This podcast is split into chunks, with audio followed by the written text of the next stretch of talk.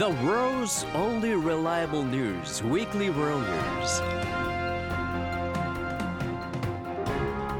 皆さんこんばんは。ウィークリーワールドニュースの時間です。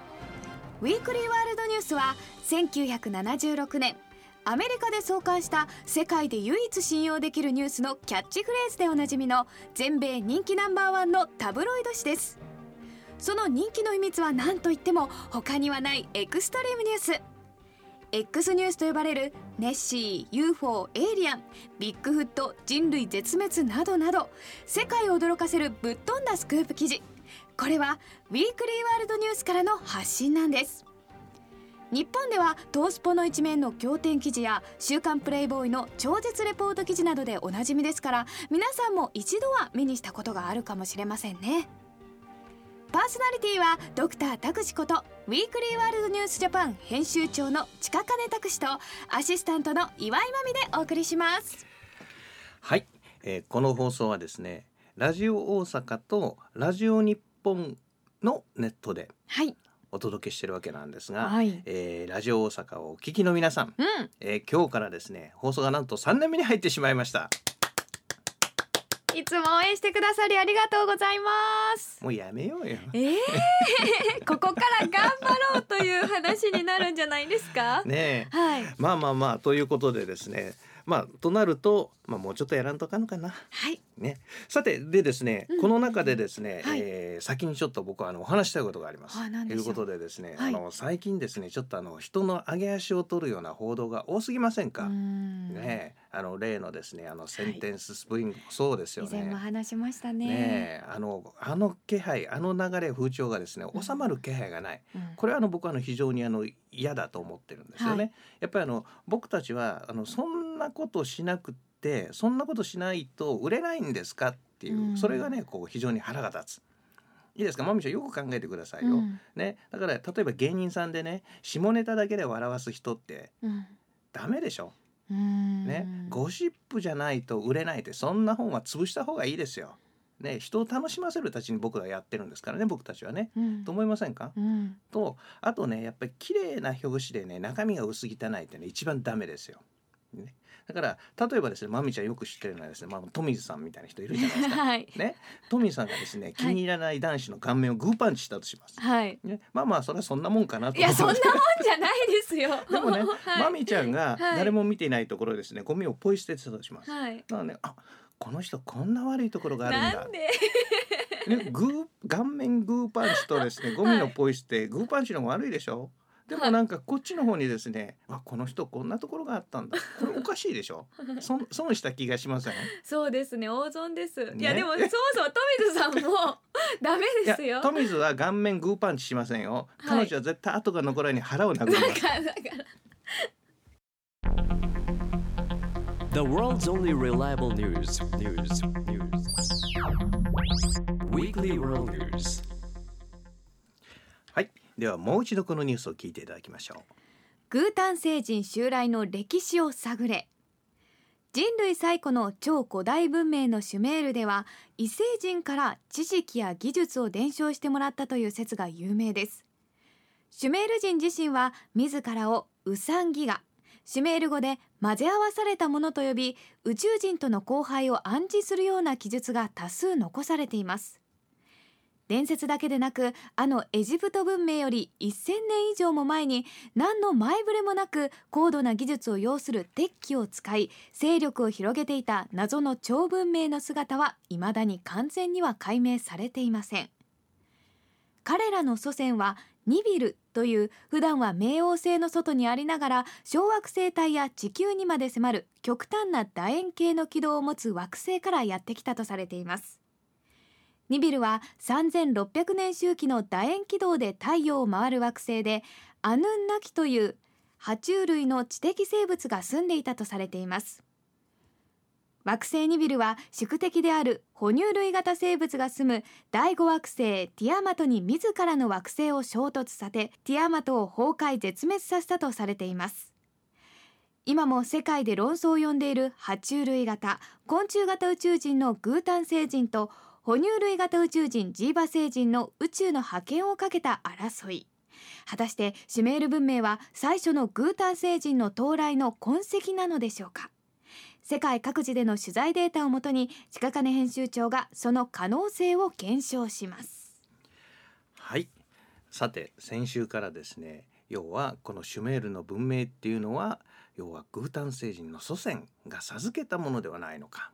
という話をしていたんですね。はい。であのちょっとですねこのニュースのところをさらりと流してしまってですねであのあれと皆さんが疑問に思ってるかもしれないんでお話しますが要はこれこの中でですね、はい。第五惑星っていうのが出てきますうよね、ん、えーティアマトというですね。うん。これ何なんでしょうねまみちゃん。わから例えないです。ば太陽系の惑星わかりますよね、はい。要は水金地火木。あれ？木星のことですか？木星ありますよね、ねえ木星を言い換えたらとかではないんですよね、うん、実はですねこの火星と木星の間には小惑星帯というのがあるんですよ。あこれどういうことかって言いますと要はこの火星と木星の間の小惑星帯これ何なんだろうねっていうことをこうずっと言われてたんですけども要はこれがもし今ここで読んでいただいたこのニュースが正しいとすればその小惑星帯っていうのはこのティアマトの残骸なんですよ。あ。らまあ。じゃあ、ねえ。水金地下 T すす 地下 T 目。ドッテン明快ですね。だったかもしれないと。ね。明日から皆さんそう言ってください。間抜けですねなんか。はい地下ティモクですからね。まあともかくですね、はい要はじゃあこうとなるとなるほどそういうことがあったのかね、うんということで考えていきましょう。でですねまあ先週からお話ししますのがともかく難しいはずの鉄をなぜわざわざ最初から加工するのか、もっと柔らかい青銅とかですね金とかあるじゃないかと、うんなぜ鉄なんでしょうねと。さてこれはまみちゃんなりに何か結論が出ましたか、うーんやっぱり戦うためのものなのかなうん、確かに有利ですね。はいその通りなんですけども、うん要はじゃあどうやっていきなり鉄にたどり着いたのかというところなんですね。うんじゃあ誰かが教えたんじゃないですか？うんでそこに要は、えー世界各地に残る竜神伝説要は蛇型の爬虫類型の宇宙人が来たんじゃないのか。じゃあ彼らがなぜじゃあいきなりですね加工のしにくいもの鉄を使うのかっていうことなんですけど例えばです。まみちゃんがですねじゃあ宇宙を旅するのと同じように宇宙は旅すること僕たちができないので海を旅していたとしましょう、うん。宇宙の海の代わりに地球の海をですね、はい、で船が難破したとしましょう。ん。うでどこかの島になど流れ着いたとしましょう。はい。それが宇宙を旅していた宇宙船が故障してどっかの星に落ちたとして、はい。同じような状況ですよね。うん。でそこでですね無人島に流れ着いたとしてじゃあどういう材料をまず使いますか？うん。何の材料を使いますか？そうですね。材料食べ物はまず欲しいので,、はあれですけどね。それを取るためにやっぱり道具ですね、うん。何か切ったりとか、うん。やっぱり鉄があればすごく便利かもしれません、うん。もし鉄の船で流れ着いたら鉄の船のその船っていう材料を使って道具を作りませんか？そうですね。ねえ、うん。要は例えばそこにある木を切るのにも、うん。何をするにもまずその残骸を使って何か道具を作りませんか？はい、ということなんですよ。うん。要はそこの実はですねこのシュメールの残っているその金属ですね。鉄の中にはですね普通の鉄だけじゃなくてですね、はい。ニッケルが混ざっている。あれ？要は合金ですよね。えー、そんなこともできたね。えうん。これ普通の発想じゃないですよね。はい。だからそもそもそこで作ったんじゃなしに持ち込んだ。例えばこのパソコンがあったとしてですねこれアルミっていうのがありますよね。でアルミを要は持ち込んでもうパソコンとしては使えなくなったとしてもこれ使っていろんなものをなんかこうできそうですよね。うん。これ叩いたら鍋になるんじゃない？とかですね。スプーンにできるかもとかですね、はい。要はそういうことが行われたんじゃないのかということなんですよ。ああらま。となるとですねいきなりその時だけ生まれて後に続かなかったっていうのもなんとーなくわかりますよね。そうですね。ねえ。不思議でしょ？はい。ねえ。さてじゃあここで考えてみましょうよ。じゃあ実際ですねじゃあ彼らがやってきたとしてやってきたとしてですよ。でこれがどういう具合に受け継がれていったんでしょ例えばですねまあまみちゃんがですね要は無人島に流れ着いて、はい。そこには自分一人しかいなかったうん。としますよね、はい。でも代わりにお猿さんがいたとしますよ、うん。猿はいっぱいいたと。どうします？え食べちゃいますか？えいやーそれはしないと思うんですけどね。ねえ。あのこれがね要は誰もいない無人島に流れ着いたとしたらはい。猿でも友達になりませんか？うん。そうですね。触れ合いたくなりますもんね生き物と。通じようが通じまいが会話しませんか？しま犬とか猫とかにも会話しますもん。ねえこうやってこう顔掴んでですね、はいよしよしよし行こう行こう行こうムツゴロウさん こういう状況が考えられませんかね？考えられます。ねえはい。だんだんと要はこの猿にですね犬でも猿でもそうですよね、うんだんだんと要は誰もいなかったらそれと遊びますよはい。遊び要は物を掘って投げて持ってこらしてよしよしとうんうん、うん。美味しいものあげて懐いてきたら情が移ってきますよね、はい。さてとなるとどうなってくるはあかということなんですよそういうことですね。編集長、言いたいことが今ピンときました。さてじゃあ結論はですねはい一曲挟んでからはい、さてですね、はい。要は、まあ、宇宙船が地球にたどり着いてでそこの生き物と仲良くなろうとしていた、うんっていうことが起こったらどうでしょうっていう話をしていたんですね。はいここであの検証したいのが要はまいちゃんですね世界各地に要は竜神伝説要はですねこの蛇型の、えー伝説の生き物っていうのはたくさんいるんですね。うん。あの要はメドゥーサとか聞いたことないですか？すみません。勉強不足で。こうパッと目が合うとですね石になってしまう。髪の毛が蛇の、はい。ねはい。ありますね。怖いやつもいますよね。はい。と思えば要は「ドラゴンボール」じゃないですけど要は優しい竜もいますよね。うんはい。これなんで両方いるんでしょう？本当ですよね。ある時はとてもいい人で、うんある時はなんかとても怖い人で、はいこれどういうことでしょうね？どういうことなんだろう？何か伝えたいのかうんな。うん。人間の二面性があるとか。ねえ怒りと優しさを表しているのか。どういうことなんでしょ結構ニコニコしててこうテーブルの下で足で蹴っ飛ばしたりするんですう 怖い。いや竜から学ぶことはそれって悲しいですね。ね、はい。要要は逆に言うとですね例えば僕たち人間もですね例えば牛や馬っていうのがいますよね。はい。でこれは要は大事に大事にしませんか？します。ねえ、うん。育てるでしょ？よしよしってしますよね、はい。でも食べちゃいませんか？しますね。あねね。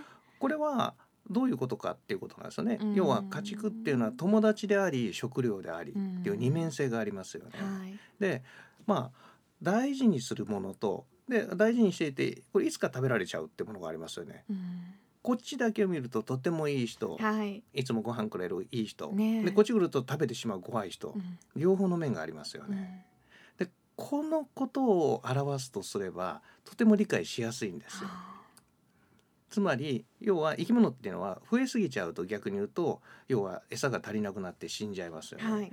これは数を整えるっていうことはとても大事なことで。で要はケアしきれる以上の餌が必要になってしまうとこれはもう間引いてしまわないと生きていけないわけですよね、うん群れ全体が死んでしまうんですよね。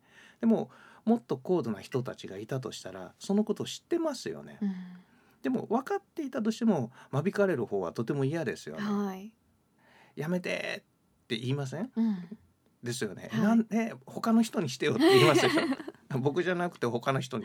残念ながら私も言うかもしれない。ね という部分ですよね、はい。つまり要はこの全く反する両面のことっていうのは実は矛盾していないかもしれないっていうことなんですよう。んとなると彼らは何かを伝えてくれて要は順番にやろうとしているんですがその中で全く相反する2つの要は怖い伝説といい伝説が残るっていうのはおかしいことではないのかもしれない。はいうんさて実際ですね今いろんな形で細かいことが分析が進んでいます。はい。えー昔あのオーパーツって言われるですねその時代にあるはずのないものがどんどん発見されてでそれがさらに細かく分析できるようになってきてですね、うんまあ本当にあこういう方法だったらあったかもなというものとこれはやっぱりおかしいよねっていうものとが両方が出てきてます。うんで、えー実はですねこのシュメールの遺跡から出土されるような鉄なんていうのもこれ隕石の成分と似てますよね。うん。っていう鉄隕石っていうものに似てますよねっていうのもあるんです。はい。ただしそれももう一つ考えてみると、えー不時着したような宇宙船っていうのは溶けかけてませんかね。実は隕石っていうのは墜落してくるような宇宙船みたいなものもそういう状態に起こるんですよ。うん。ねと思うとですねいろんなことが合理的につながってくる。うん。あれあれあれあれれそろそろ近日ですねいよいよこれはやっぱりおかしいというものが発表されるかもしれない。近日です近か日ですね。本当？近日ですね。嬉しそうな顔してますね 編集長。